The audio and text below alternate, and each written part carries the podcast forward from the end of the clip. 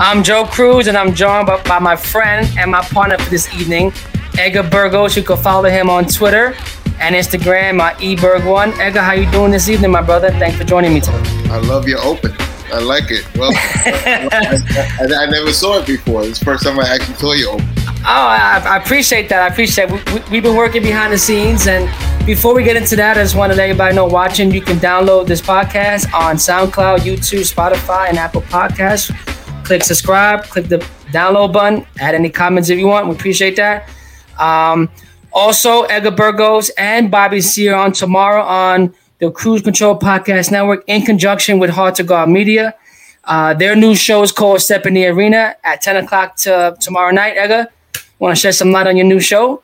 Nah, you know, tomorrow I think it's show five or six, something like that, you know, but every week, um, you know, we talk NBA, we talk basketball, we talk a little bit, you know, outside of the NBA, what some of the guys are doing. Um, we got a nice special guest tomorrow. I won't say who he is because he has to confirm with me tomorrow morning. But uh, you know, every week, you know, so far, you know, we've had some great guests. You know, Baron Davis, Jerome Williams, Roger Mason, you know, Frank nice. Jarrett, you know, Jack, uh, Jack Greenberg. Um, so looking forward to tomorrow. You know, Bobby C's the guy.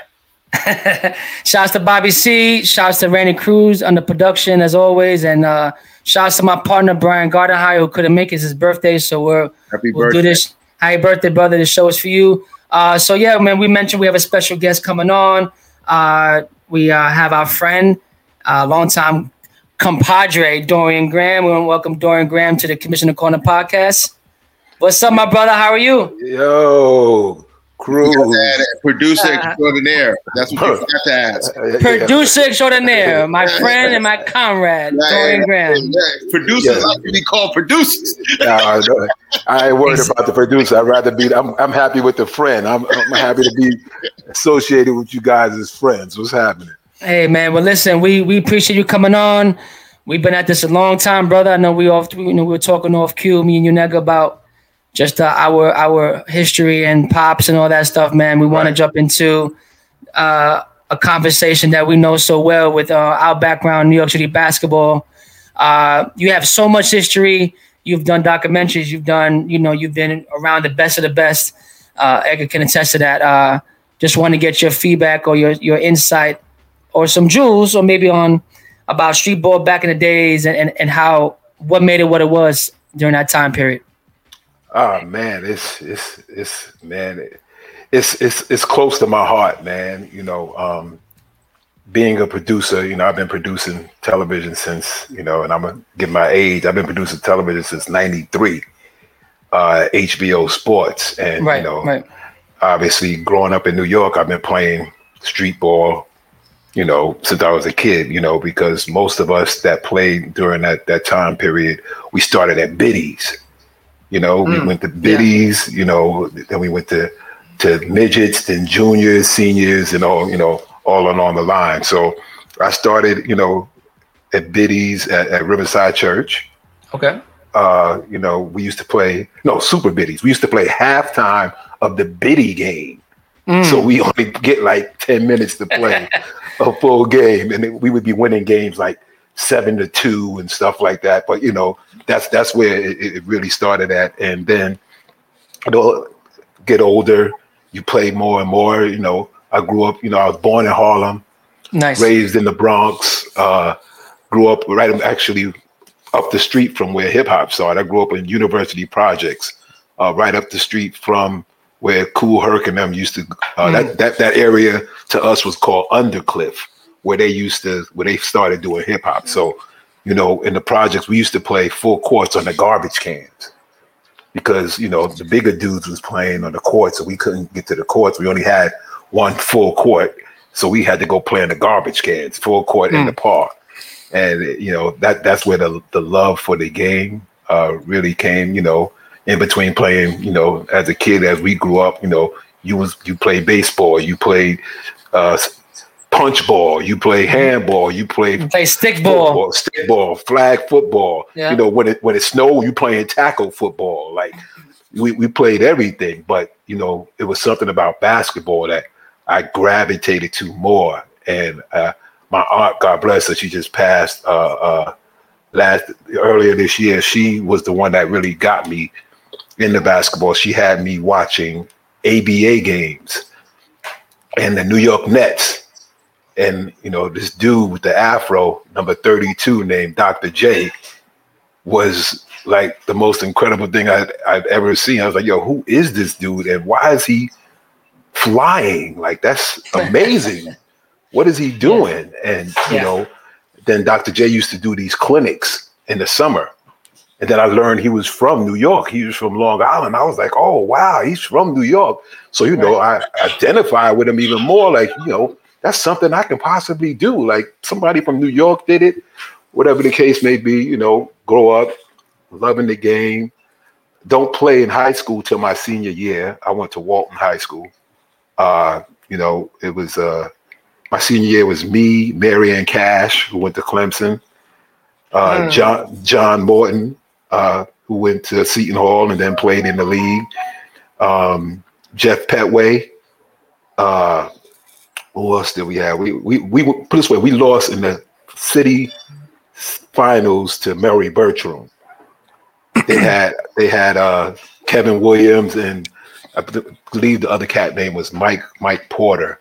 Uh, we lost to them at St. John's uh, to go to the state championship. Uh, and that was my only year playing. wasn't really highly recruited uh, because I only played one year, and I was I was raw. Like you know, I wasn't a scorer, but I could jump.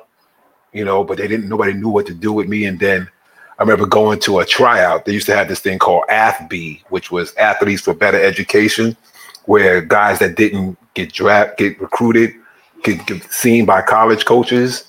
Nice. And I go there and I'm playing against all these guys, and huh, I get a fast break and go to dunk it and dunk it, but I, my body went further and I fell off the rim and boom, broke my wrist. And this is like the second play of the game. And I was out. Like, I was like, damn, there go my chances getting recruited, whatever the case may be, whatever, I don't care. I got a couple of letters from a couple of D3 schools. I was like, ah, whatever. I don't really care. My cousin went to Norfolk State University, which is a, a, a traditional black college, HBCU. And she didn't want to go by herself, and we were real close, so I went with her. Um, then I got to uh, a walk on at, at, at, Norfolk State. I made it to the last cut. Uh, you know, talked to the coach about playing and him telling me, well, our team is real young. Uh, next year you'll probably be on the team, but you probably won't get a lot of playing time, and you know, for a couple of years because the position you play, the guy ahead of you is like all American, and he's only a year older than you. I'm like, okay, I need to get out of here because I want to play, play. Yeah. Went back and called a couple of the schools and, and ended up going uh, to Lehman, Lehman College, uh, and and obviously, you know, that that's playing in the CUNYs is where I, I met your dad. Yeah. And, and um, you know, it was, you know, at that point, I'm like, you know, it, the aspirations of playing professional are gone. You know, it's Lehman College, whatever. But I'm still playing. I'm happy. I'm playing ball. Then 1986 comes. In 1986, in the summer, you know, I played in summer leagues or whatever, but I go to 139th Street. There's this game that I'm hearing about that's happening because obviously there's no pagers or anything. 86, word of mouth. Somebody told me there's a basketball game, and we go. Me and my boys get on the two train from 238th yeah. Street down to 139th Street, 135th, and walk to 139th Street, and it's cars triple parked outside this park. And I've played in this park before Boys of Yesteryear. But I'm like, I don't understand what the heck is going on. Why is there triple parked cars outside for a basketball game? And then I get to the park and yo, again, I, at this point, I had never seen this. There's like 3,000 people in a park. Mm. And to, we're all coming to watch a basketball. And I'm like, why is there? This is bugging me out. Right. So me and my boys, we get get a good seat, sit under the basket. There's a celebrity game where Sal from the Disco Fever is playing, and and a couple of guys, and then a dude that I went to high school with named Anthony Finley is playing on the Disco Fever team. So now I'm like, okay, Anthony, he was good, but I'm just as good as him. Why can't I be playing on this? I don't. What the hell is going on? That game ends. It's a dunk contest. I'm like, yo, I'm gonna get in the dunk contest. My boy's like, bet, yo, go ahead, da da da da da. I get in the dunk contest. It's me, Chris Brooks, God bless, who just passed. Uh, Derek Gardner, t- twins brother who passed. Uh, Predator, mm. uh, Troy Truesdale, God bless, uh, and little Rudy from Harlem, who ended up winning the dunk contest. And Dominique Wilkins was the judge. He, he came out to the park. He was promoting his new sneaker from Brooks. Mm. And he came and, you know, I froze up. I tried to do a dunk and missed, and everybody laughed. And I was like, oh, this is terrible. I don't know what the hell I'm doing. Go sit down. Dunk contest ends. Now it's a layup line for an all star game, which is what I came for. And we're looking at these dudes, me and my boys, like, yo, these dudes is nice. And then there's this one dude, I saw him, and I had never saw this dunk before, go around his back and through his leg and dunked it. And I was like, oh my God, who is that?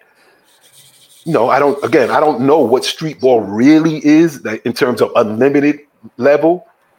Game starts, and there's a dude on the mic and he's talking about these guys and all these names, and I'm like, where's that dude that dunked? Who's that? So he's playing. He's like, oh, oh, Mr. Excitement. I was like, Mr. Excitement. What's the nigga's real name? I, what what does that mean? Like Mr. The Terminator, Rambo. I'm like, yo, what are these? Are, can't be their real names. Like that's my first experience. So Mr. Excitement ends up being Daryl Mack, mm-hmm. who a lot of people don't know because Daryl Mack in the late 80s, early 90s was the dude in street ball. He left, went to Texas A&M, then he went to Australia, and he's been in Australia ever since playing professionally. D Mac was one of the best street ball players I'd ever seen in my life. Like he's a six three, six four point guard with hops, handles. You can find him on you know on YouTube. Darryl McDonald in Australia. You'll see some stuff that'll that'll blow your mind. And that was and that wasn't the D Mac that played in street ball. That was, you know, because you got to tone it down when you're playing, you know, organized ball compared to when you're playing street ball in, in the tournaments. So that's my first experience, and that was the EBC at 139th mm. Street. That was like their third year, um, and then they moved to 155th Street. Um, and now I'm like, yo, I want to play in this joint, but I don't know how to get down on a team. 88, I'm going out there.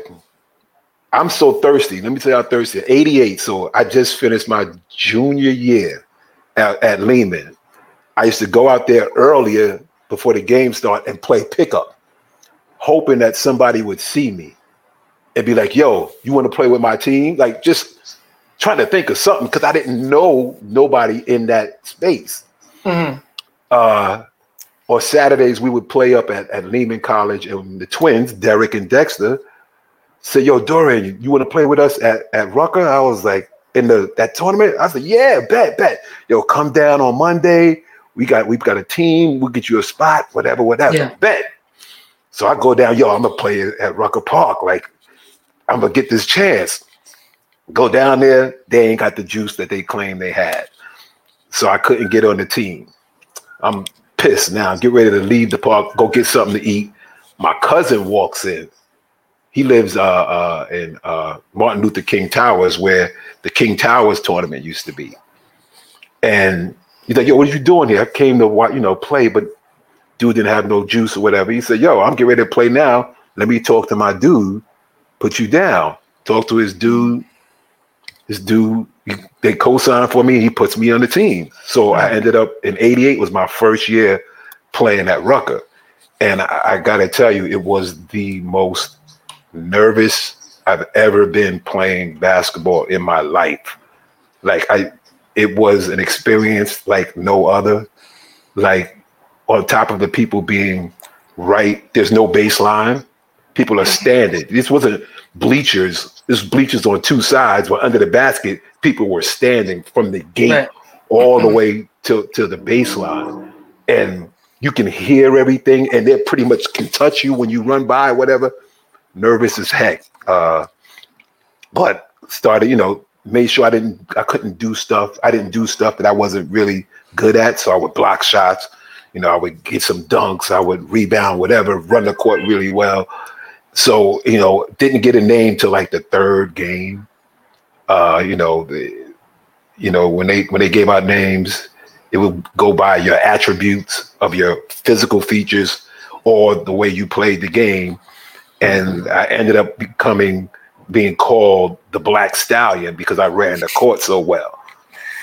Me, I was like, me and Nigga had a little conversation before you got on to figure out what the nickname was. So we were like, we were almost there. So we had one part of it, but uh, but uh, I mean, I want to I want to get get. I know you want to jump in and say something. No, no, I was gonna say, you know, I know, um, you know, I know you said in '93, um, you started your first main job at uh, HBO Sports. Uh-huh. Um, when did you know, like during that time, because you're playing basketball, you're falling in love with basketball.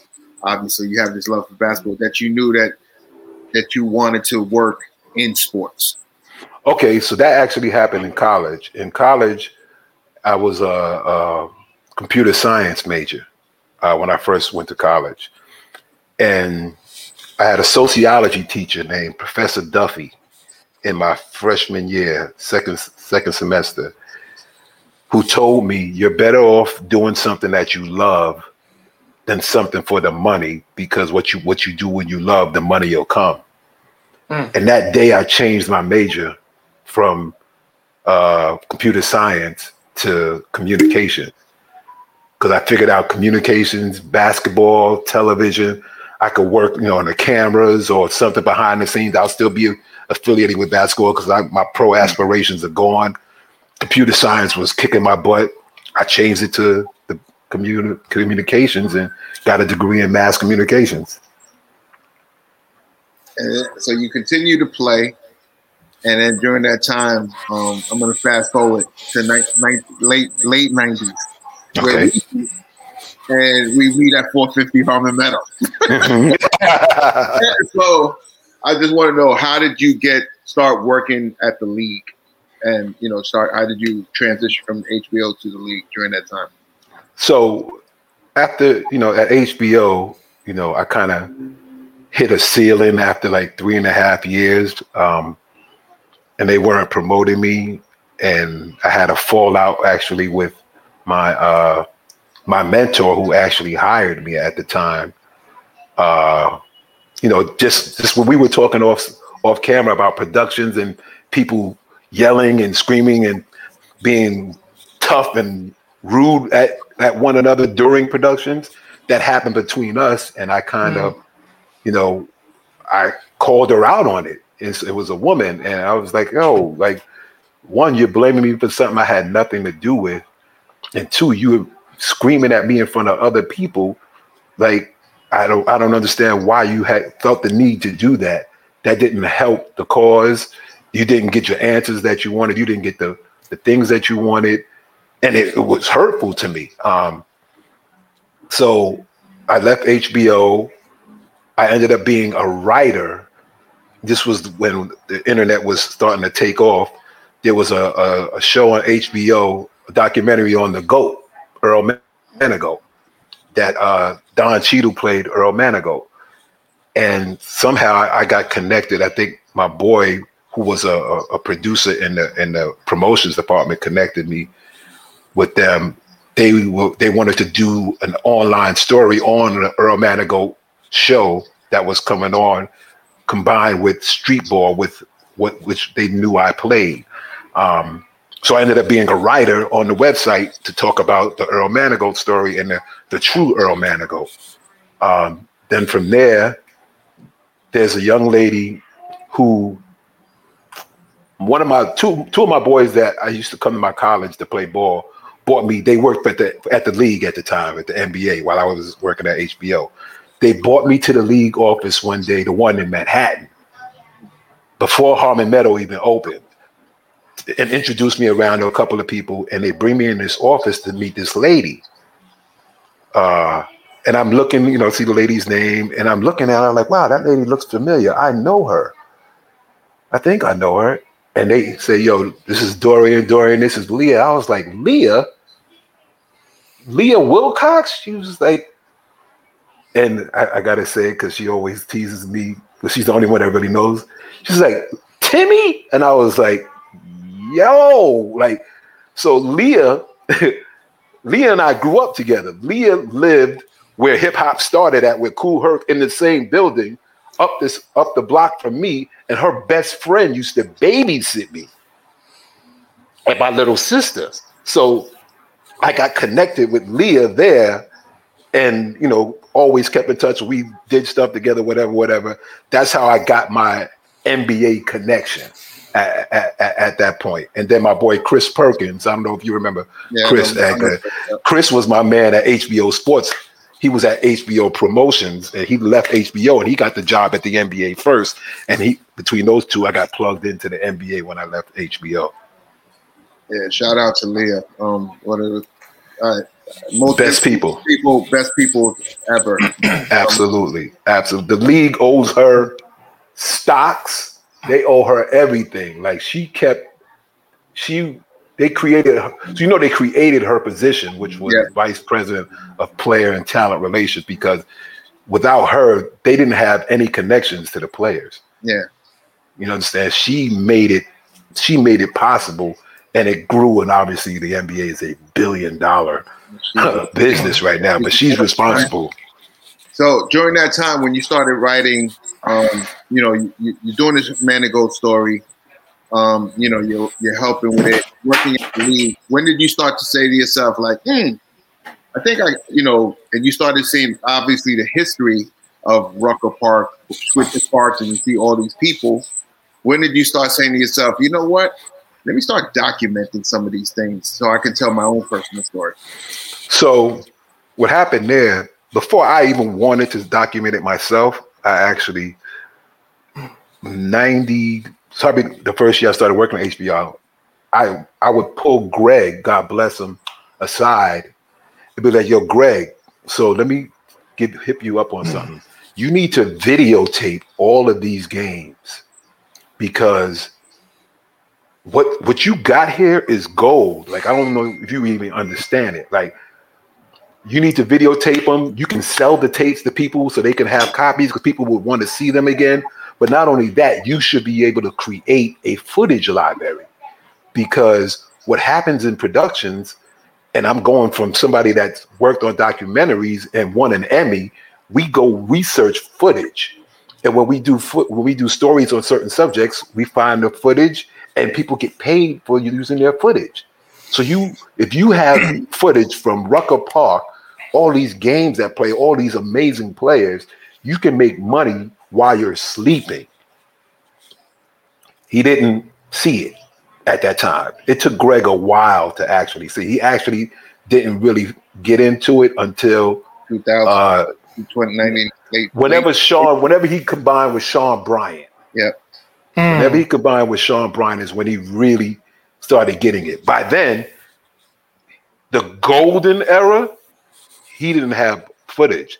Now, it's the hood there's tapes all over Harlem and the Bronx of different games from 55th in the early 90s mm. and 80, even 80 up to 80, back as far as 89 and the 86 All Star game. So there's footage, certain pieces here and there that, you know, no, if you own the tape, you own the rights to that footage because it was public domain.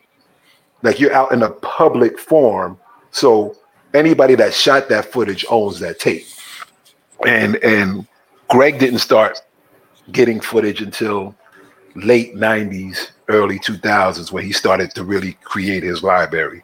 But again, to me, that was after the golden age. Like it became more popular. Let's let's I'm not gonna front like Rucker Park and, and EBC became a phenom after the late 90s, early sure. 2000s. It became huge. But the golden era was that time in between, in between Joe Hammond and Skip when we were the ones making 3,000 people come to the park with no NBA players. mm. every day in the summer, four days a week. So Dorian, real quick, what was that like? What's the difference between the street ball now that we have, I guess, more in the modern era compared to that gem right there? What you said about you guys used to bring three thousand people without an NBA player. Talk about what that. What's the major difference? I know there's a lot of street involvement in terms of like street. Um, I would say like street blocks and hoods that really want to protect their players, and then they kind of invest in that way. But mm-hmm. I know we're missing that. But I mean, I mean, besides that, any gems you could shed on, like in terms of what the that era um, presented compared to now. So, I, I, I, and I'll give you this analogy. So, in Negro League baseball, right? Um, Negro League baseball was ran by number runners. number runners owned all the teams in Negro League baseball when Major League Baseball scouts started seeing all this talent in the Negro Leagues and these phenomenal players and the things that they were doing compared to what they saw every day in the major leagues, they decided, yo, we got to figure out how to start getting black players into the league. These players are phenomenal. So the the success of the Negro Leagues was actually the downfall of it as well because now you when the when Major League Baseball takes Jackie Robinson, who wasn't even the best Negro League player at the time, and, and integrates baseball, they start to pull all the players, and all now all the players want to get to the big leagues, and now the Negro Leagues falls off, right, and that dies. Like the Negro Leagues, street ball was funded by street dudes mostly. Most of the teams were funded by street dudes. We were paid to play on teams by hustlers. They paid us. That's what it was. They wanted the best team. They paid players to be on their team. In doing so, I'm sure a lot of times what happens is right. they got they got bets against other hustlers to make up for the money that they might be paying out to the players or whatever the case may be. But they played us, and I didn't realize how popular it was until one day I was on the train coming home, and um, this guy, I'm getting ready to get off the train. This dude said, "Yo, Graham, what's happening?" And then I'm looking at him like, "Yo, I don't even know who this dude is." But he called me Graham, and the only way you can know my name is Graham is if you see me play at Rucker Park because nobody nobody knows my name is Graham. They know me as Black Graham or Black Stallion he was like, "Yo, you made me a lot of money last summer," and I'm like, "What do you What do you mean I made you a lot of money?" He said, "Yo," he said, "in the in the stands, we bet how many mm-hmm. blocks or dunks you're going to get in the game, and you made me a lot of money last summer." And I was like, "Word." Like wow, like yeah. so. Not only is the the the streets hustlers paying us, but the people in the stands is hustling and, and betting. Like it was just something that was un. It, I couldn't even explain it. If I didn't live it and somebody told this to me, I wouldn't believe that it actually happened that way. It it sounded like FanDuel. yeah, like the early FanDuel. yeah, just like so, FanDuel. You know, and uh shouts to uh, everybody tuning in. Eric Weaver said facts. Um, e, i Weaver. E Weaver's the family. Uh, Brian Gardenhire, our co-host, his uh, birthday. He's, he's um. Happy birthday happy birthday, my brother. Uh, he tuned in. He said Dorian's a great person. Eric Weaver. Uh, Eric Weaver is also a legend too. Uh, Brian Gardenhire said a amazing story. So uh, Dorian, staying with the street board topic, I know I know Edgar's more in like getting the looping in with the production. Um, so with the I evidently following the story, the, the hustlers made an early attempt to put into an investment to the hood to kind of have basketball be their own arena. Mm-hmm. Now that we kind of see like the social media impact and we kind of see like the time changing from the old hustling to the new hustling, did your example of the Negro League is that an example of why street ball in the modern era changed, or was it just a talent, or those those those um those godfathers of basketball kind of faded out and left so, it to a point where in limbo. So it, it was it's a combination. So we definitely faded out. Um, but I think what happened also was it seemed like the next generation felt entitled to stuff. You know, like, and you know, when I played in in in, in hoops in the sun, that was one of eight leagues that I played in the summer. You see what I'm saying? Like, right. I'm gonna make all the games that I can make. Like, I don't care. I got eight leagues. It's three months in the summer. I'm gonna make as many games as I can make. So, and everybody that was quote unquote one of the top players did that. You played in six, seven, eight leagues. Right. And and it wasn't about money because you didn't get paid in every league. You know, it was about because you loved the game of basketball mm-hmm. and you love competing and you love winning and, and, and things like that. So I think what happened was the entitlement that this generation feels they don't have the love that we mm-hmm. had for the game. You know what I'm saying? Like they wouldn't play it, you know, they don't they didn't play pickup like we played it. They didn't play 21, 12 dudes on the court at one time. Right. You know what I'm saying? That's they didn't have that type of love for the game. You know, everybody has, and again, it's evolution. People are they have trainers, people jump higher, people shoot better, but the love is is what what separated us from today's generation to me. What was the toughest park you played at? Um and the toughest, if you do remember a game at any particular park that stood out for you as either the best game you had or the best game you played in, can you shed those uh, gems to us? If you can go back. Man, so it, it's it's hard to say the toughest park. Um, respectfully, respectfully, I'm talking about you know that era when you played in. No, no, no, yeah. You know, so yeah. Obviously, you know, the, the toughest park overall is going to be Rucker because because it's it's bigger than just the actual game. Mm-hmm. It's you know the fans and and and and the, the notoriety that you get mm-hmm. from Rucker's. You don't get yeah. playing in yeah. any other league at that time.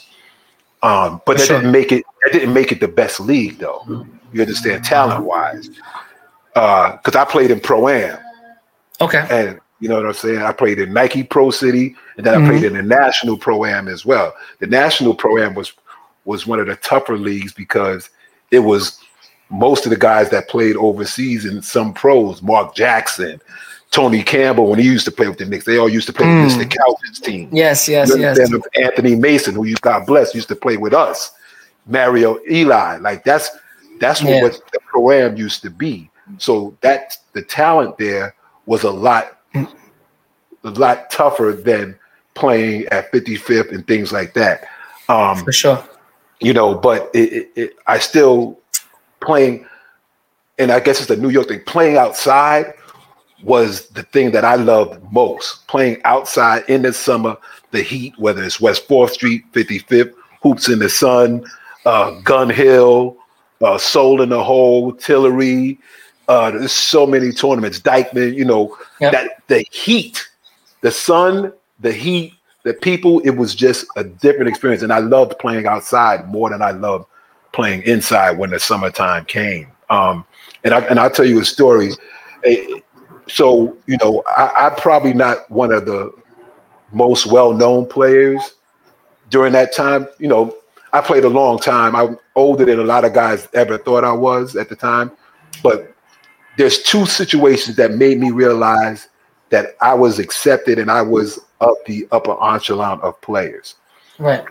Uh, you know, every year at 55th, at the end of the season, there was a coach from another team that tried to get me on their team. They would come to me and be like, yo, what I gotta pay you to come play for me. you know, and I'm a loyal dude. So it was like, yo, I, I, I love to come play for you, but I'm gonna stay with people that put me on because they don't want to put me on. If they leave, we can revisit this conversation, but I'm not gonna leave the people that put me on at the beginning. That's just, just my loyalty. DG, real quick, so I'm nosy. Like, what, what was the what was the price range back in those days, man? To get get a kind of guy you on the floor. Well, Here goes, I never because I never had the comment. They asked me how much would it be. Okay, I okay. never up, I never came up with a price. I was like, nah, I, I, don't. But you must have been around some numbers that you um, that you kind of kind of heard from the grapevine, like, damn, oh, no, I, that kind of bread. no, I've heard. I heard. I give you a, my man. We all know uh, the dancing Doogie, who's a little older than me, and he told me one story that um, this cat named Tookie, who was a hustler at the time, yeah. ran up on Doogie before the summer started. like, yo, I want you to play with me. What's it going to take for you to play with me? Mm-hmm. Dude was like, dude said he told me, he said, yo, I just came up with a number because I didn't think he would go get it and he'd just leave me alone. He said, yo, like $5,000, right? Dude said, all right, all right. Dude said, like 30 minutes later, dude came back with a paper bag and said, here, I'll see you on Monday. We play at seven o'clock. Wow. Wow. so, and, and, and I get it. so they, they was paying, they were paying. Gotcha. I, gotcha. Again, I, I didn't, I didn't get the, the paying part like that because I just was, you know, I stayed with my family because that's who yeah. put me up.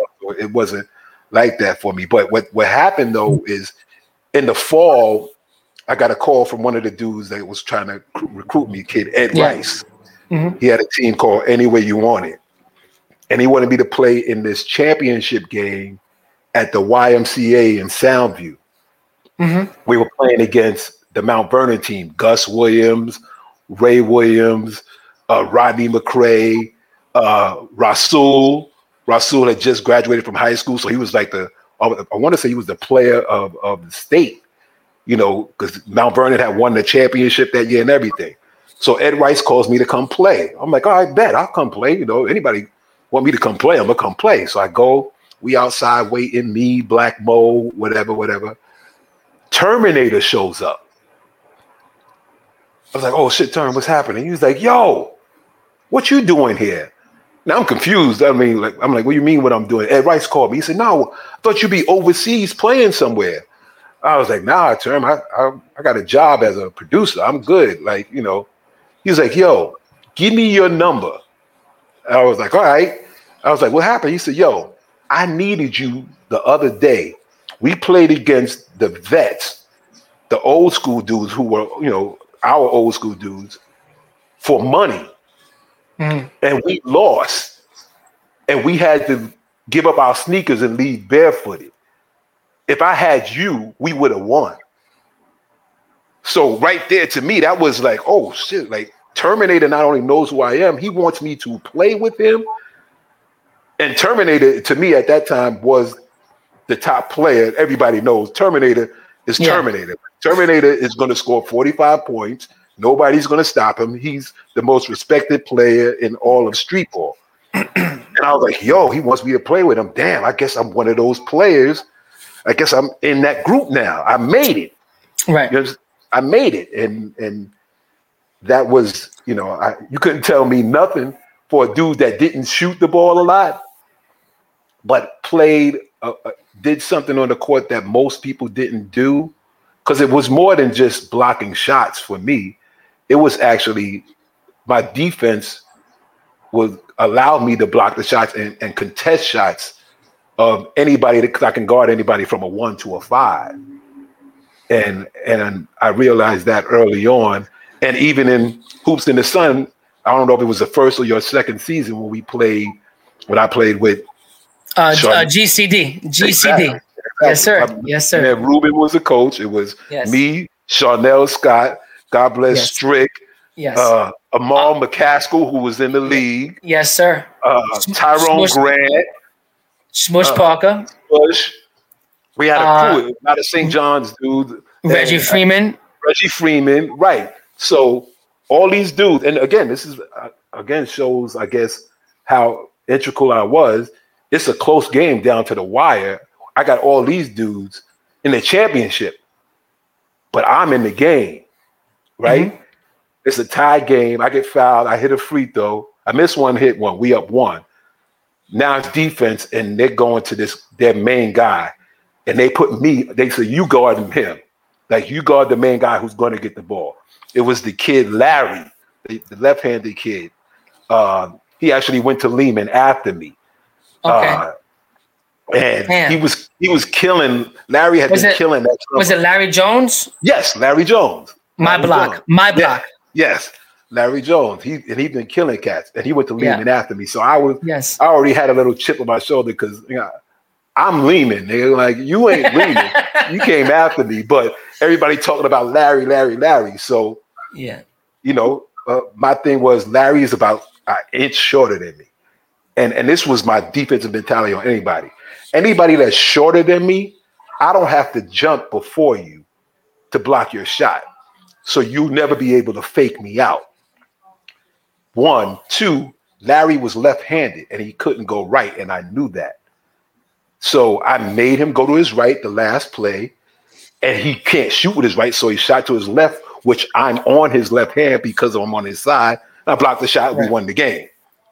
So, but that was my MO, you know, defensively in, in, in Right. playing basketball.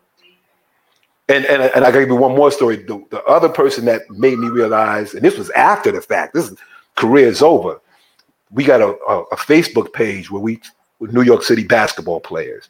And I'm probably the least known in there. It's dudes that was all city, all state. They did this, they did that.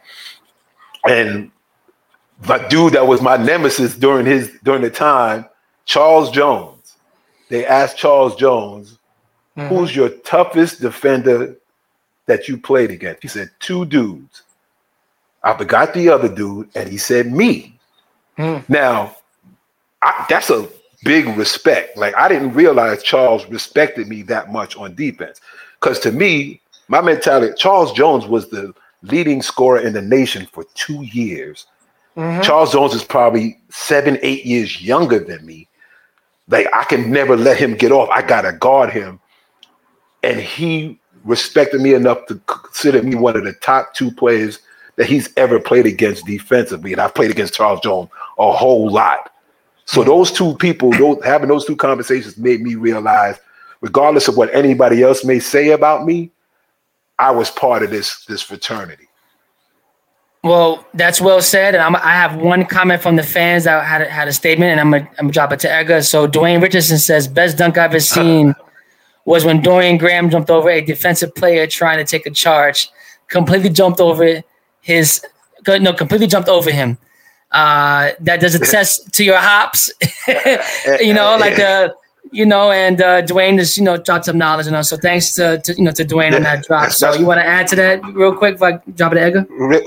That's that's my that's actually my best friend. Uh, he was Okay. at the he was at the game. He was at Lehman. We were we were playing against the College of Staten Island. We were down. You know, they they were like the top team during my four years. I'm a Lehman grad too, so I hate College Staten Island. I'm, There you I, go. I, I know exactly how you're feeling right now. So Exactly. you say Lehman, I, I, I hear you. Go ahead, go, exactly. So they were up. It was like a minute and a half left. They were up like seven, eight points, whatever. They was holding the ball, and guard on my team knocked the ball from behind. I got it. Usually I'll kick it up to the guard because I know he's gonna give it back to me. I'm gonna dunk it. I keep it, dribble up the court, and I see this dude coming to take a charge because they were good at their defensive positions. Like they would take charges after turnovers and stuff like that. But this dude, I see him in the corner of my eye coming to take a charge. I don't really like he's one of the dudes I didn't like. His name was Gerald Nicholson. I was like, yo, I'm gonna kick him in his chest and take the charge. I don't care if I get a foul. I'm kicking him into the bleachers. Mm. So I pick my head up and I jump to kick him. And I look up. But First, I'm looking at him to kick him, and then I look up and I'm eye level at the rim. And I'm like, oh my God. So I just dunked it and jumped over him. and I and I, I actually got the videotape too. And the crowd went crazy or whatever, whatever. And the ref called a blocking foul on him and everything. And he lost the game. He did Yeah. you justice right there. He, he completed that whole play for you. Yeah, yeah, yeah. So I, I dunked it at the and one. So that was the, the best dunk probably I've ever done. Um, but he, it, that yeah, he that's the one he's talking about for my junior year in college.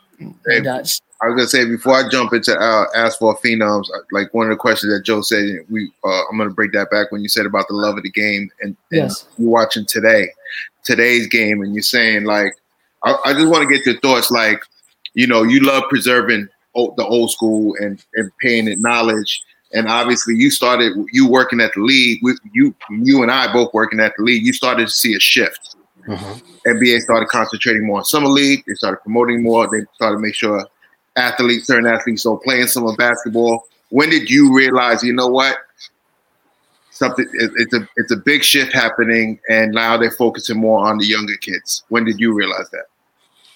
Uh, I think when they when they stopped, uh, when a lot of kids started leaving after high school, and so that was really like obviously Moses Malone did it and Spencer Haywood did it, but when Kevin Garnett did it, it started like people started following.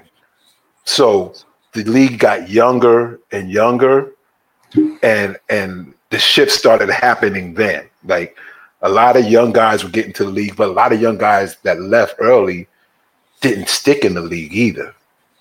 You know what I'm saying? Like there, there was a kid, uh, I forgot his kid's name. He was like a McDonald's mm-hmm. All American, something young.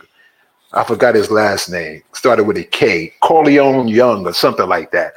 And he was like Mr. Basketball of the of this country, and he couldn't make it in the league because you know that's a hard jump going from the NBA from high school basketball to the NBA when there was we talk about grown men we talk about Charles Oakley we talk about Patrick Ewing like we talk about real men at the time and you you're 190 pounds and your skill set isn't because you had to be skillful like you had to have a skill set you just couldn't because you scored 30 a game in high school it didn't necessarily translate to 10 a game in the NBA because the NBA was a lot rougher then as well. You understand what I'm saying? So that what happens now is one, the NBA game isn't as rough. So it's easily it's easier if you have the the the actual uh, attributes, the skills, and and and uh, the you've worked out where you can get that opportunity. If you can shoot and nobody can touch you, it's a different game. Mhm. You understand what I'm saying? Like I love Steph Curry, but if Steph Curry has to play against in the 90s when people can hand check him, Steph Curry's not going to be able to get those shots as much because they're not going to be fouls. So what is he going to do? You know what I'm saying? All the Right. flopping that people do now, flopping Yeah. wasn't it, it wouldn't it wouldn't work. So, what are your thoughts on, um, you know, this new thing on uh, certain organizations trying to promote these high school kids into like semi-professionals?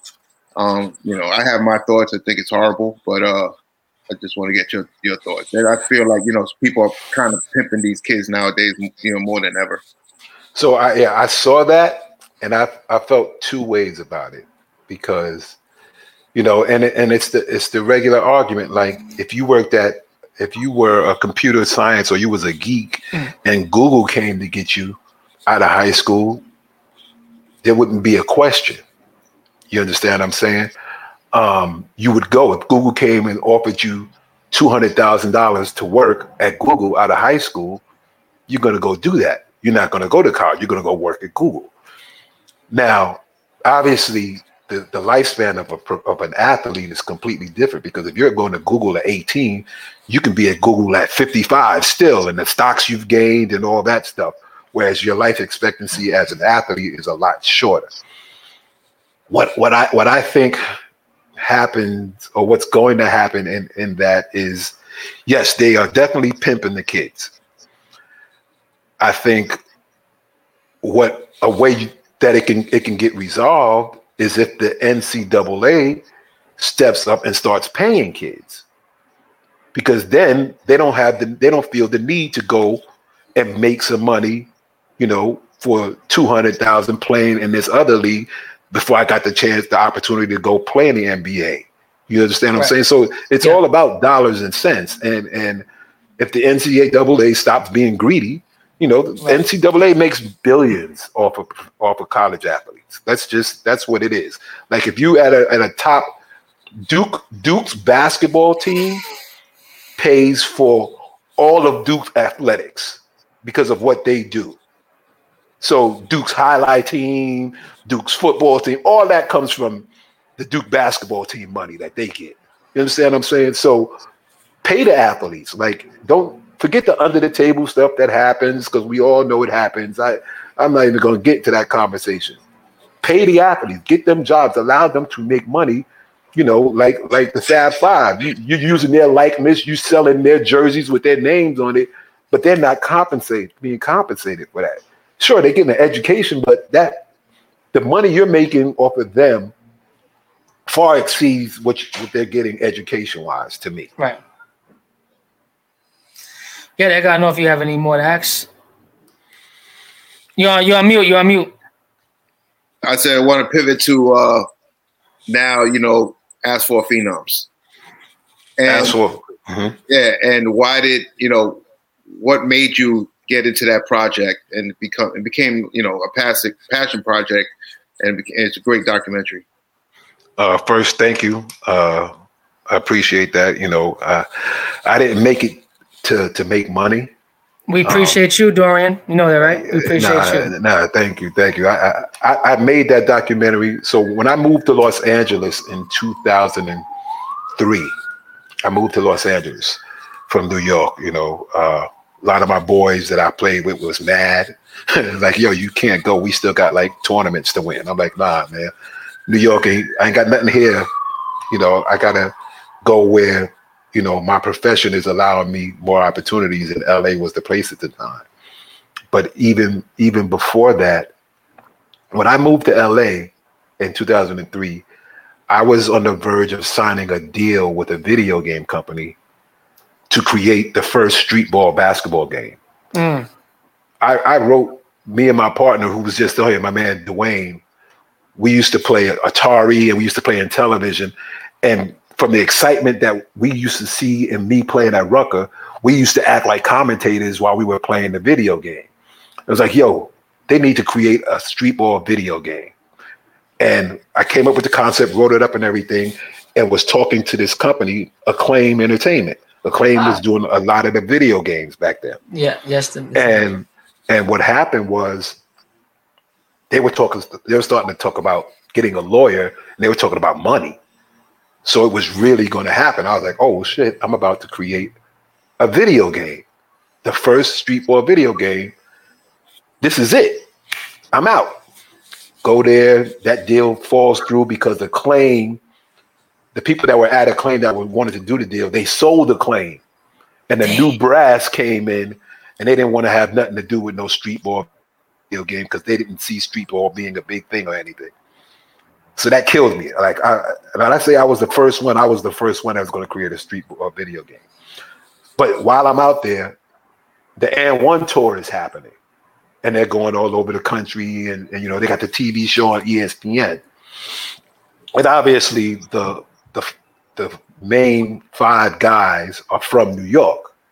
Main event, Shane the dribbling machine, half man, half amazing, headache, and who am I forgetting as the fifth one? Holy smokes. There was one more. But so I saw them in LA. I came and watched them play at Venice Beach. They got me in or whatever. You know, I was telling them, yo, you know, y'all are, y'all are getting jerked. I, I don't know how much money y'all getting, but y'all not getting enough because AND1 is making millions of dollars off of y'all, not off of KG, not off of Latrell Sprewell, off of y'all. Mm. And I, and I told this to Headache, and you could ask Headache this conversation, like, yo, y'all need to get together and start like a some type of union and be on the same page and go get more money. Don't let them pay you in money and gear. That's that's that's weak. Like they can give away as much gear as they want to. You don't need 70 pair of sneakers. Like, who cares about that? Get more money. Um, you know, they made whatever they made. They traveled, they did well, but they didn't make what they should have made. At the end of the year, at the end of the day, AND1 sold for $260 million. that's a lot of money that they didn't reap off of that. You understand? But in doing that, when I moved to LA and started playing basketball, pick up basketball out there, that we would have conversations and they would talk about the AND1 players and they'd be clowning them, calling them New York street ball players. And I was like, wait a minute. That's not New York street ball. What are y'all talking about? Yeah, you know, like hot sauce and you do this. And I was like, wait a minute. Time out. First of all, hot sauce ain't even from New York. Second of all, what you seeing them do is glorified to what New York street basketball actually is. And I was like, you know what? I'm tired of having these conversations. I'm going to do a documentary on New York City street ball. And came up with the idea of doing Ask Asphalt Phenoms because I had footage. Uh, I know all the players. I know who runs the leagues. I know all the comments. I know everybody. I can do this documentary. I know how to edit, do it by myself, and put it together and put it out there. I'm not doing it for money. I'm doing it just to get the story out there so people understand what New York City basketball really is outside of New York. Um, so I created it with a with a dental floss budget. I did everything. And when I say everything, I mean everything from getting music to editing to distribution to whatever. I did everything out of my pocket. Um, and it was a hood success.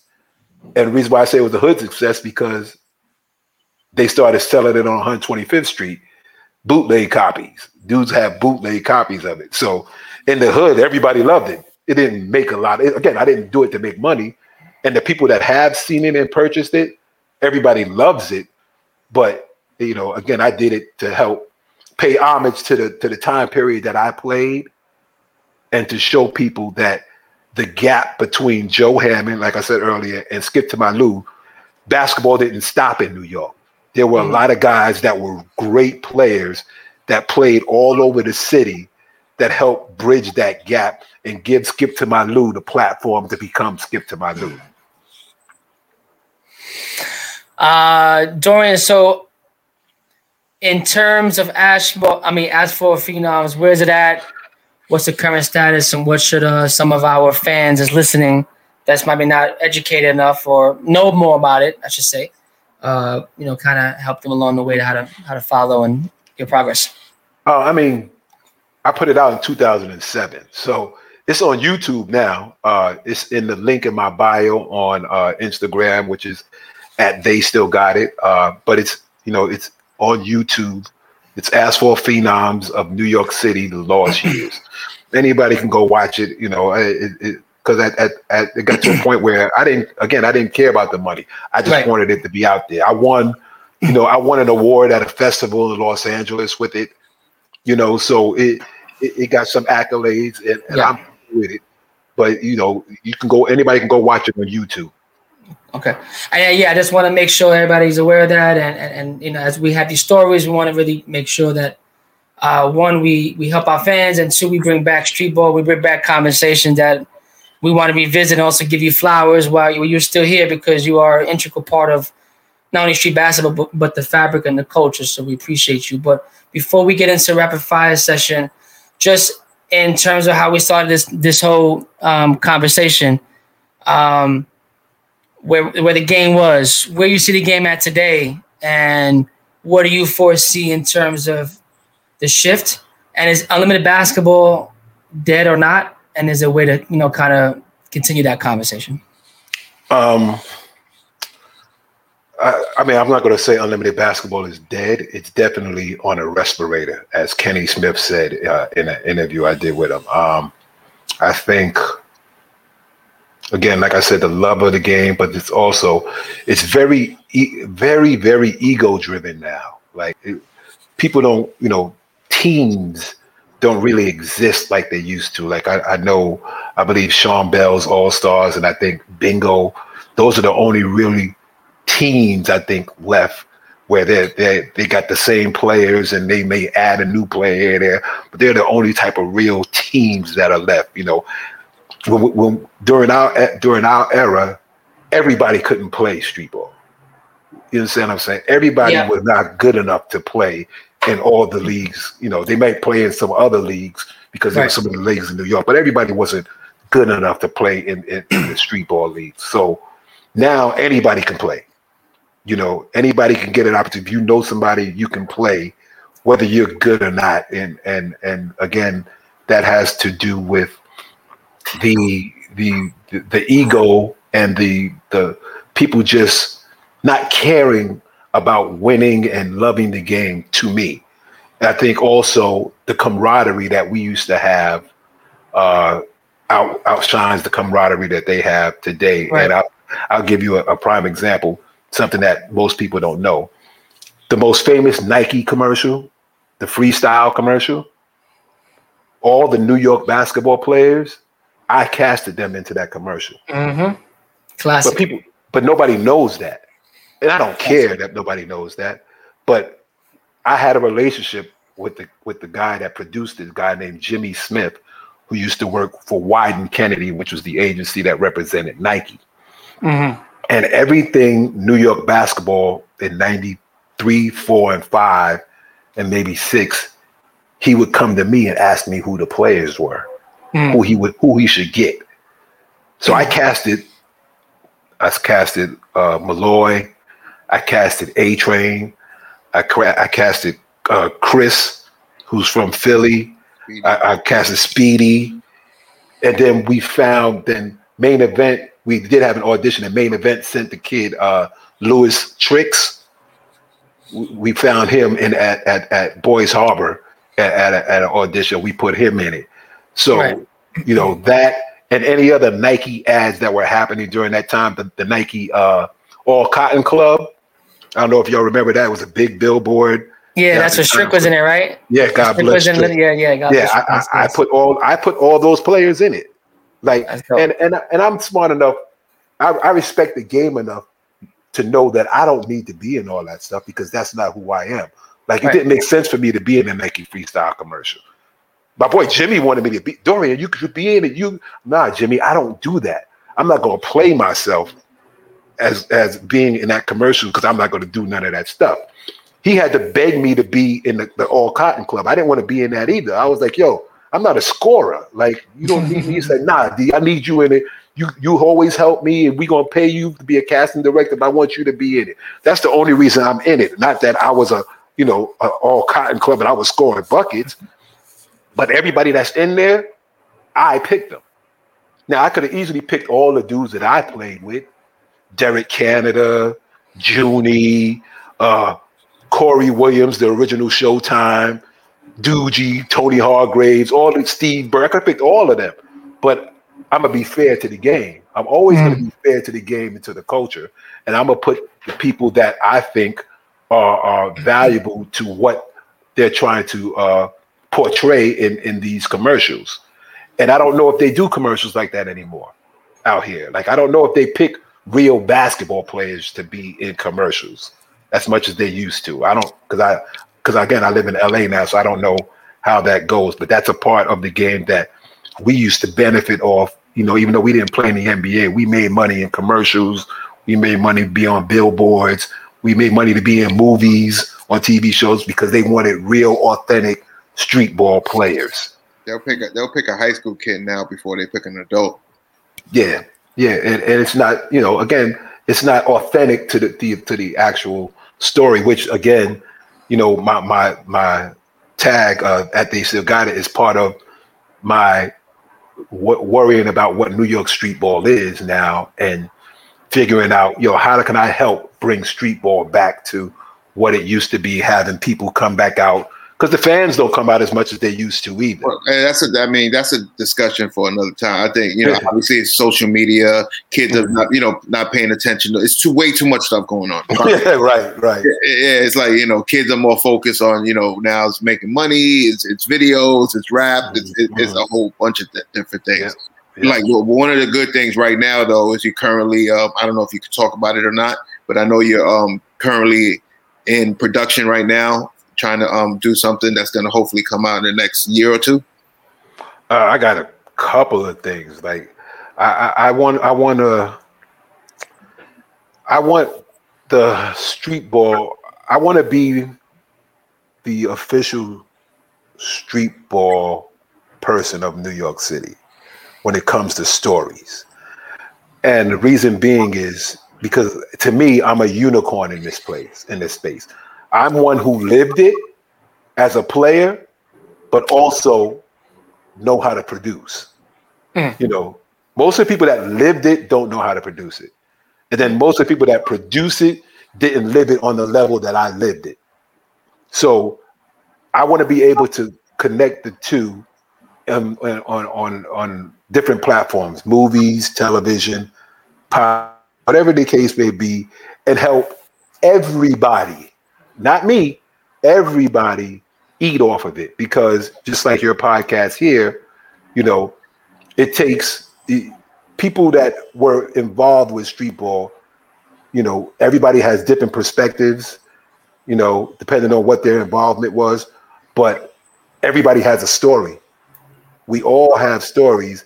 And I want to be able to, when I speak to people in LA or somebody comes to me about a street ball idea, yo, I heard there's a tournament in New York the, by the beach. What is that? Oh, that's Hoops in the Sun. Let me connect you with the Cruz brothers so you can connect with them and do the story because they're the ones, it's their life. This is what they do. Hmm. Not, oh, okay, let me produce it and I can make it happen for you. No, I'll get a you know whatever commission or whatever, but let me connect you with the right people that actually do it. Right. And that's what I want to do for everything with street ball. Um, I know we got some questions and some comments in the in the in the chat, so I want to get to those before we wrap it up. So we got Ray Diaz from Nike Pro City. He Ray said, Diaz. Dorian. he said, I don't know if he's still on, but uh, he said, Dorian, don't forget to tell him um, them who was your first coach. Sunglasses Ray, emoji. Yeah, Ray, Ray Diaz was my first one of my first AAU coaches. I played with a team that doesn't exist anymore called the Sun Devils out yes. of Harlem I, we used to play. Our, our home was 123rd in Harlem between uh, 8th and, and Frederick Douglass. And Ray Diaz was my biddy coach, and he was playing juniors at the time. So mm. yeah, Ray Ray was my biddy coach. My now, dad has stories about Ray that he was a bad boy, and my dad yeah. grew up in the same era with Goat, and he yeah. went to the same high school, oh, which was uh, Benjamin Franklin. Benjamin Franklin. And Benjamin Franklin. Right. So my dad, you know, again, this is you know whatever, but my dad used to run around, you know, would go good and bad times. Right, right, right. And actually was a, you know, he told me that he was a testament to watching that backboard jump because it was in the back of Ben Franklin. Right, and so Ray Diaz you, was nice. Ray was yeah, nice. Ray Diaz was nice. Ray Diaz was nice. Ray, Ray was nice. Man, who else we got? Adrian Walton, A Butter. He said we live sunglasses.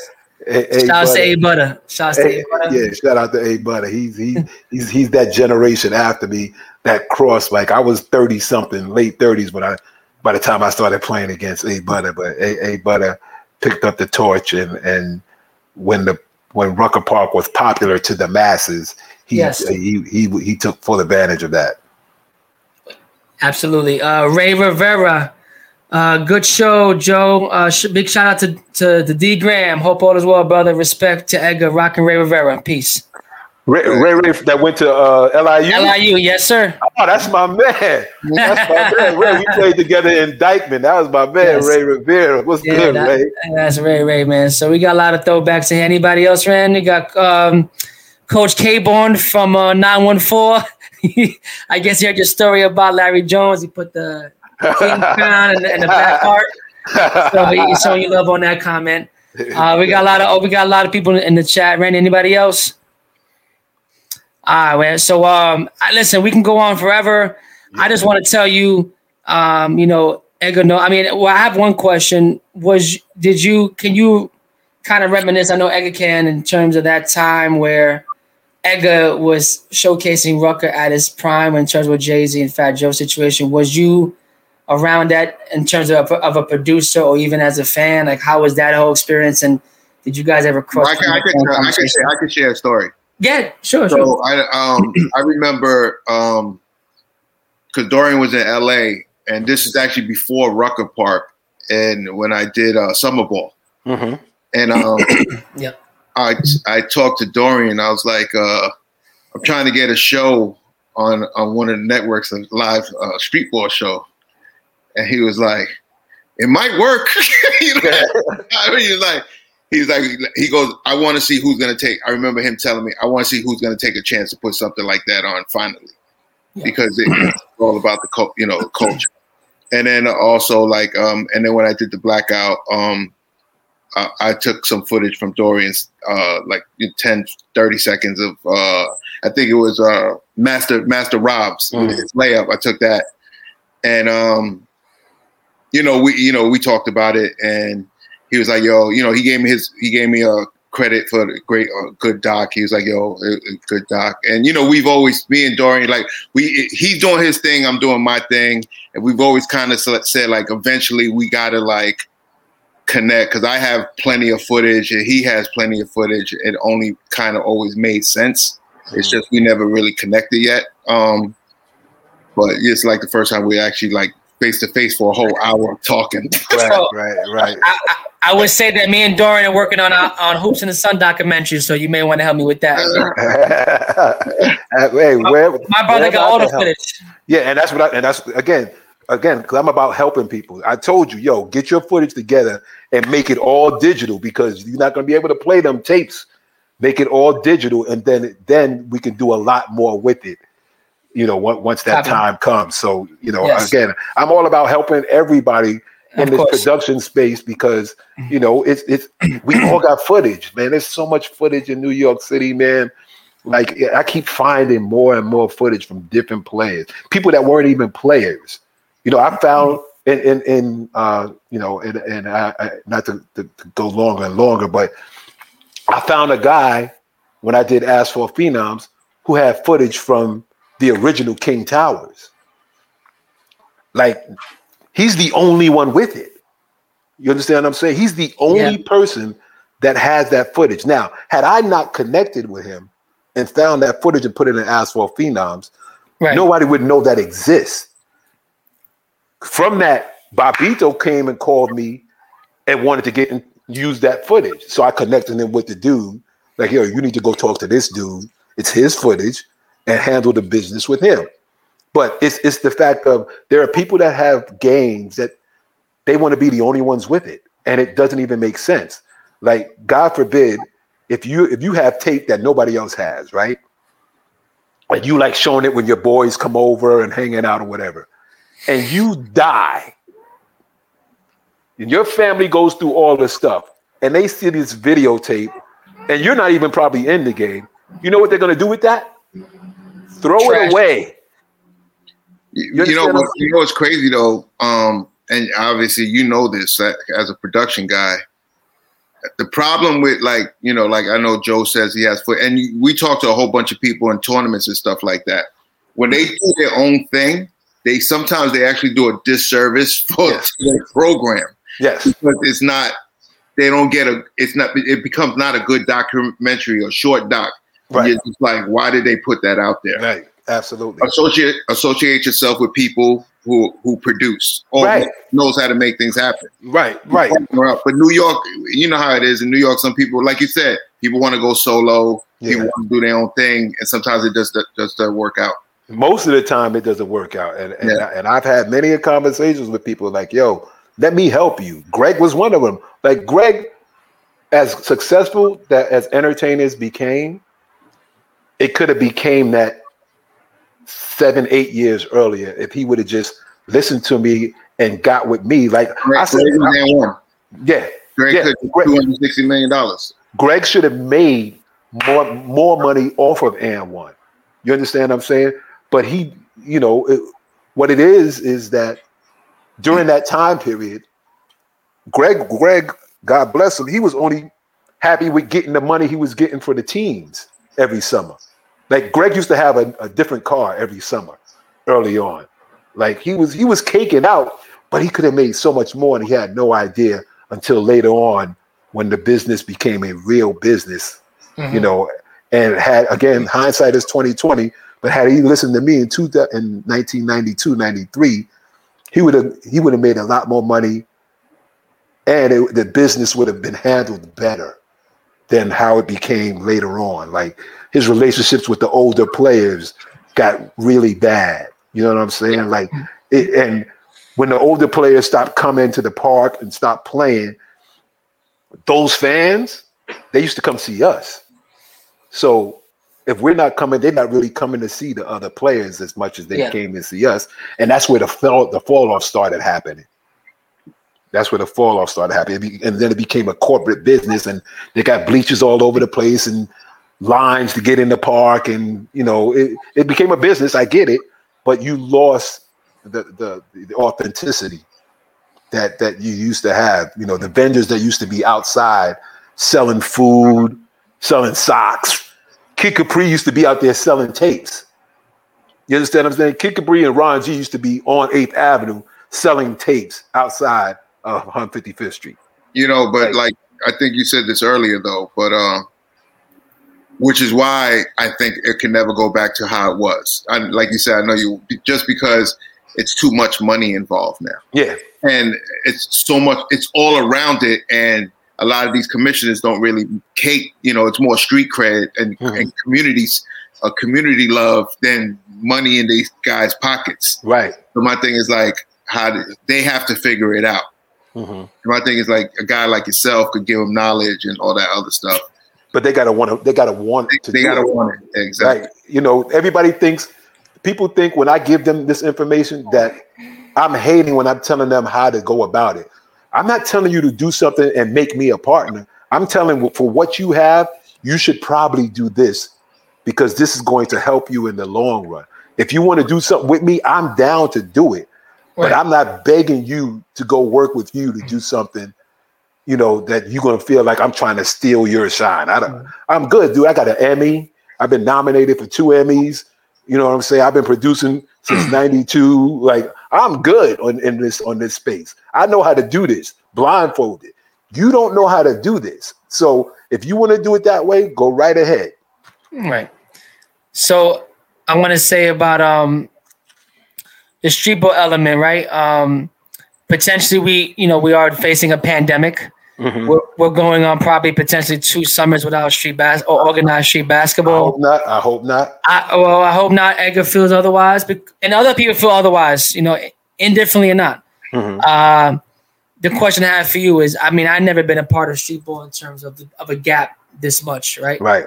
Does it? I mean, obviously, it hurts the game and hurts the business. Uh, how do you foresee that? Uh, tournaments like myself and across New York City and across the world, how do we re- what is a way to look at it to to recover and kind of rekindle what we're speaking about tonight?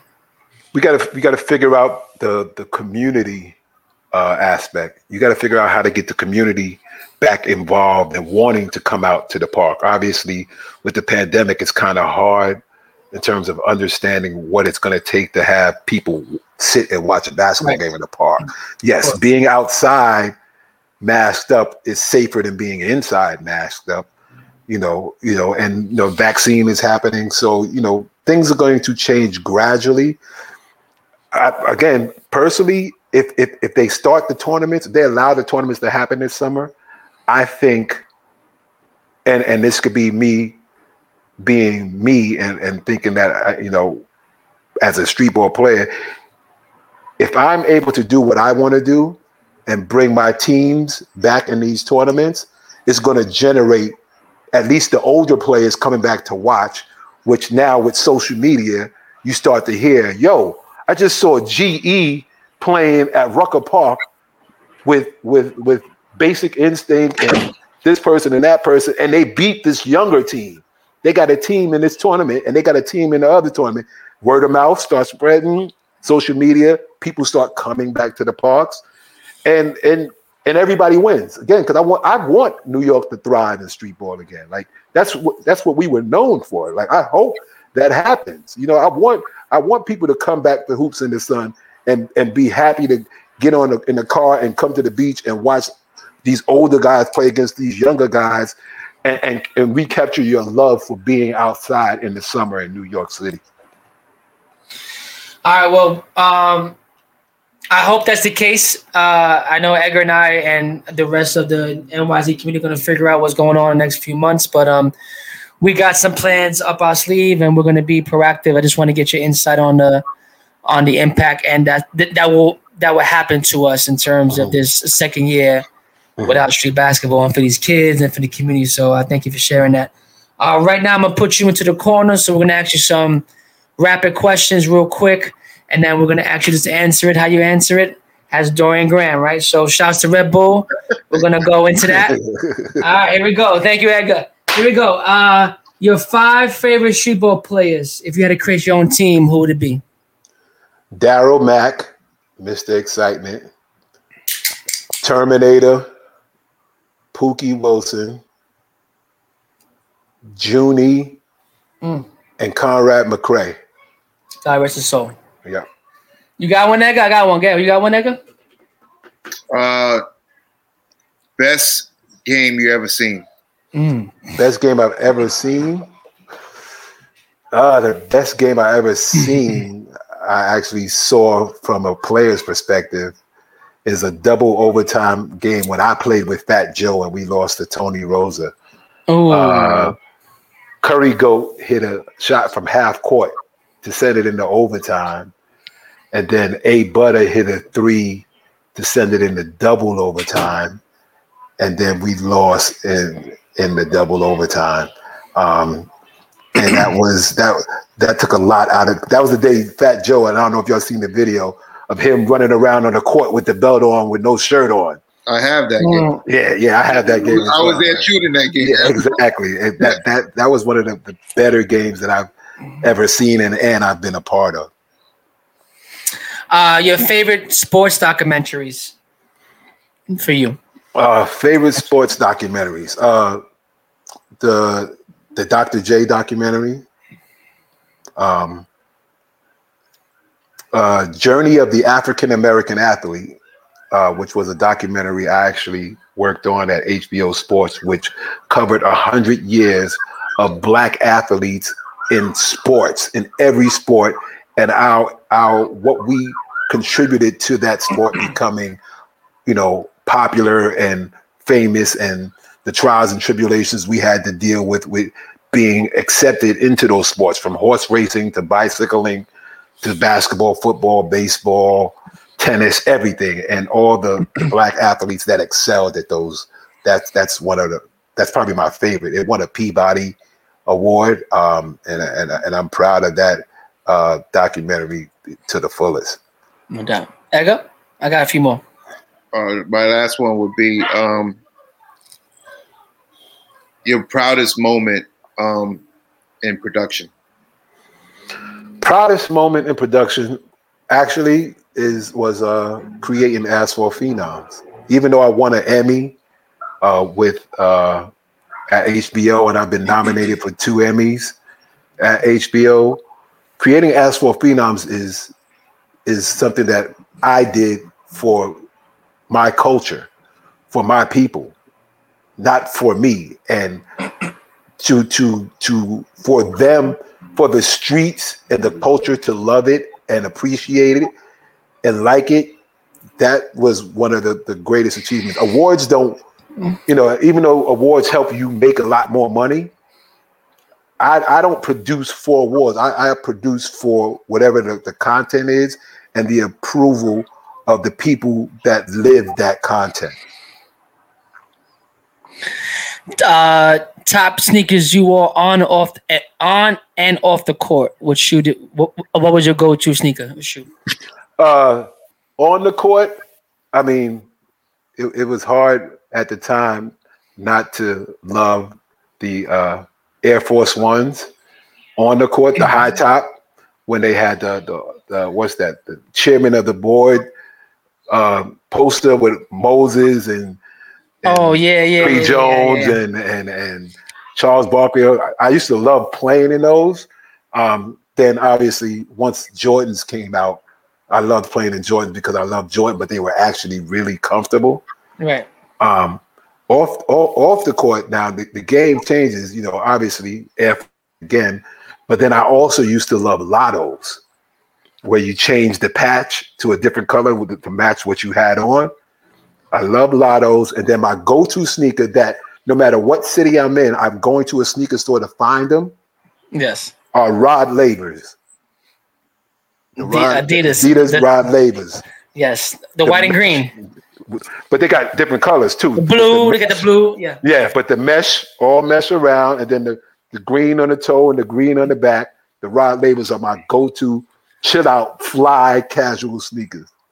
I got two more for you. Top album, rap, R and B for you, uh, all time for you, and your top five film directors. Top, so one rap, one R and B. Whether uh, uh, what was your go-to rap or R and B? If so, what album was it, and and who was, what was your go-to music playing off the court for you? So, so at, on the court, the it, obviously it varies depending on the time period, but there was a song. Mm-hmm. It was actually uh, Rell featuring Jay Z, uh, mm-hmm. uh, Love, for Free. Yes, was that was my go-to joint to get me hyped to go play. I, I like that song too. Uh, I, I, love that song. I, we used to get hyped before yeah. our days playing that song. Um, no doubt. Um, my R and B off the court, anything made by Stevie Wonder. Uh, nice. Stevie, Stevie Wonder's just like, and I, don't, and I don't think people really think about it. Like the fact that Stevie wrote words that hit you so hard, and he's never seen anything mm. in his life is the most amazing thing to me ever. Respect, for sure. And your top five film directors, if you have. Uh, if I gotta go top five, obviously in no particular order, but Spike. No. Spike for sure. Um, uh, who, who would I put up there? I, I, I I'm a fan of Ice Cube. Mm-hmm. Um, Martin Scorsese. Um, I'm a fan of Jerry Bruckheimer. Um, and then Ava DuVernay. Nice. Well, you're out the corner. I'm glad you made it through this session here. uh, Dorian, man, it's been a wonderful time with you tonight. I just want to share one thing with you, nigga. Um, I'm a product of what you guys laid down on, as a foundation to street basketball in New York City. Even though my father started the tournament, uh-huh. my brother and I are the fabric of who he is and what he was able to, you know, to to give to us. But uh, just just hearing the, the Rucker stories, and you know, I want to give a big shout out to Greg and his family, and just uh, you know, rest in peace because he's one of the he's one of the people that I, in terms of a blueprint to look forward to. Uh, it, it was you know, and again, I don't want to leave nobody out, but it was like Earl the Goat, it was Ray Diaz, it was you know Greg, it was Kenny Stevens, and those guys are really, you know, and Kenny Graham, and those guys put down the you know the groundwork for people like myself, my brother, to be even have a to be in this industry mm-hmm. as uh, even as Latinos. You feel what I'm saying? So. Right uh, I'm not pulling a race car, but I just want to say I'm, I'm proud to be part of this street ball fraternity because it, allow, it has allowed me and my brother so many different benefits and, and relationships over the years, like yourself and Edgar, to be in so much better situations if if if if I didn't pay attention to what was you know on the ground moving forward. So I just want to thank you both of you because uh, today's story allowed me to see what was what was going on before my time and why I'm why I'm still an, an agent of street ball and why I will continue to advocate for this for this industry because it, it gave me so much the way that it it was for you in your day when you was nervous with those cars, you know, with those oh, cars parked up, and then now I'm now I'm in charge of a tournament where my crowd is, you know, anywhere from a thousand. It doesn't really matter. Like I, I used to get nervous in those situations, so it's one of it's wonderful that we. It's a wonderful thing that we do. I hmm. believe in that we should do, you know, we should create a commission uh, of commissioners come together.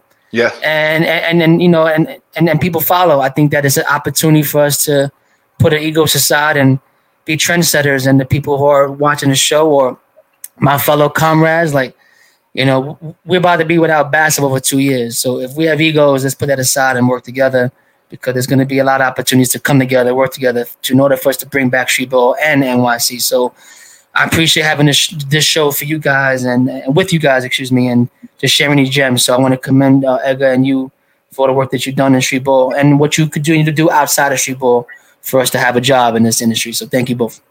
No, thank you. And obviously, Edgar, I appreciate all you've done and, and, and how you've helped, you know, uh, raise awareness and, and bring out, you know, the, again, the blackout DVD was was was great because again, I was in LA when it happened.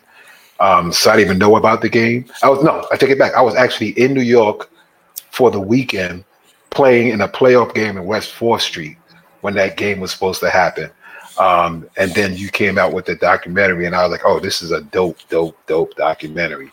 I don't know if Jay gonna let it come out, but it's it's a real dope documentary, and and I love it. Like it wasn't supposed to happen. That's at the end of the day. I, honestly, I, I I've always said, and I tell Fat Joe when we talk about it, like he laughs. I'm like, I'm happy the game never happened because mm-hmm. It, became this folk story. Absolutely. So I was just happy that it never happened. But like as for me, like you know, um, I've known you since you know the NBA days. We worked together. You know, I've always you know looked at you and I seen you hustling and moving to LA and hanging out with the big superstars and stuff. It, you know, makes me proud that you see somebody from New York right. making things happen, and now you're you know you're back here. You know, make still trying to make things happen for yourself, which is mm-hmm. which is dope. Mm-hmm. And um, you know, I'm proud of you. Like I said, we're always here, me and you. We definitely one day we need to connect. We got to make yeah. something happen. And then, sure. um, uh, yo, man, just keep grinding, man. This, that's, that's all we could do right now. Let's let's keep grinding. No, let, us keep grinding, and obviously, Joe, you know the love, yeah, for that for you guys, you and your brother Randy, like hoops in the sun is is it's it's, it's crazy because I remember when we first came out there, I was like, "Yo, this shit is hot out here." like it's really hot, but damn, look at the mommies on the beach like, yo, I could do this, yep. you know, once a week. Yep. You know what I'm saying? So it, it, it you guys are doing it, and and yep. and, for, and, forget about race. Like, you know, it, I tell people out out here in LA all the time. Puerto Ricans and Dominicans like black people in New York. We all the same. I mean, that's what I'm that's that's what I'm saying. But you know, you know, you know, I don't know the rest of the country, but in New York, we all the same. Like I hear you, I hear you. I hear they, they get mad. They would, uh, a friend of mine used to get mad like, "How y'all let uh, Puerto Ricans, Dominicans say the word nigga?" I was like, "Cause they niggas too. What are you talking about? what are you talking about? They grew up with us in the hood. Like they, we all the same. I don't know about everywhere yeah. else, but in New York, we all the same, and it's all love." Hey, oh, listen, by the way, yes, a legend a is not self-proclaimed. Let's make, oh, make sure we understand. You, I also I forgot. I uh, I want to give a shout out to Al Cash because I know you've yes. been helping him out. Yes, and Duke, and Duke. Yeah, and uh, and Duke, yeah, they've been doing their thing out there, and you know, Al Al has a great story, um, and you guys need to uh, tune into his his uh, Instagram live. It's usually every day, Monday through Friday. No, yes. it's usually it's Wednesday, Thursday, and Friday. Okay, actually, Wednesday, Thursday, seven Friday. o'clock. You know, we we had uh who we had uh, Joe Pope and A Butter today. We had a double. Yeah, that was dope. I tuned into that. That was good, and I and I was on it, and I was I actually yeah, watched Edgar on it. So right, exactly. You both yeah, won. Fat That's Joe. Right. Yeah, Fat Joe. You know, right, exactly. a lot of guys who who gone through that park. Jim Jones. Yeah. Right. Yeah. Right. So I'm trying to help them you know, because I don't think they've gotten the credit that they deserve. So I'm trying to help them get on platforms where they can get more notoriety and, and they could benefit off of you know what they what they mastered you know giving out nicknames you know yep. and that we we at 40 or 50 years old still go by these nicknames whether it's our handles on social media or yep. how we see each other and call each other by these nicknames so they they deserve flowers and i want to try to get them money and i'm trying to help them well they're doing a great job man so shouts to Tati cash and duke and, and tango and them they i mean i had a great time i was able to be in the show to kind of live life through you know what he was telling me and just kind of share stories about Greg and just be a part mm-hmm. of that was um and I guess he got an opportunity to get to know who I was and what right. I did and, and how right. I did it and you know my dad is such a legend so it's big shoes right. to fill but yeah I think he got an opportunity got to understand how we did it my our story you know the whole Venice Beach connection that I mentioned earlier how mm-hmm. that kind of that lineage so he was kind of you know, amazed, and I was kind of amazed to be on it. Just, just, just learn about the culture, right? And you could be around twenty years and not meet the people that really started the culture. So for us to be around here to do that, you know, I, I count my blessings every time just to be considered, you know, amongst this fraternity. So sharing time with you was a blessing, man. So I just want to thank you for sharing some time with us tonight.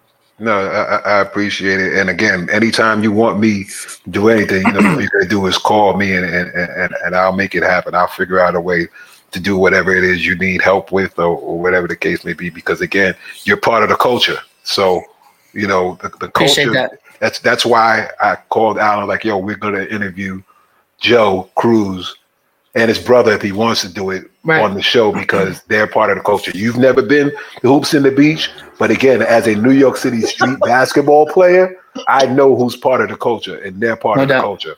No doubt. Hey, what, what you got to say now? it's the same thing. It's the same thing. Sun. Listen, that's sun. why we created an acronym. That's why we say hits. Just keep it safe and sound. right. Hoops in the sun. Hoops in the sun. Well, well, well listen, everybody. Um, uh, before I let Dorian, uh, Dorian, uh, Dorian go, I just want to say thank you, Dorian, for a wonderful evening. Thank you for sharing time with me, and that good man. God bless you. Anything you got going on or things that you need from us, we're only one call away, all right? Definitely. I appreciate you guys. Hang on for a second after this. All right. Stay, stay. So, um, just want to uh, thank everybody for tuning in to the Commissioner Corner podcast here on the Cruz Control Podcast Network. Which uh, we had our wonderful guest Dorian Graham. I was joined by my co-host Edgar Burgos. Uh, you can follow Edgar Burgos at eberg1. You can follow Dorian Graham at They Still Got It on Instagram and Twitter. Uh, on that note, everybody, thank you for tuning in. Have a blessed night, and we'll see you next week. Rala.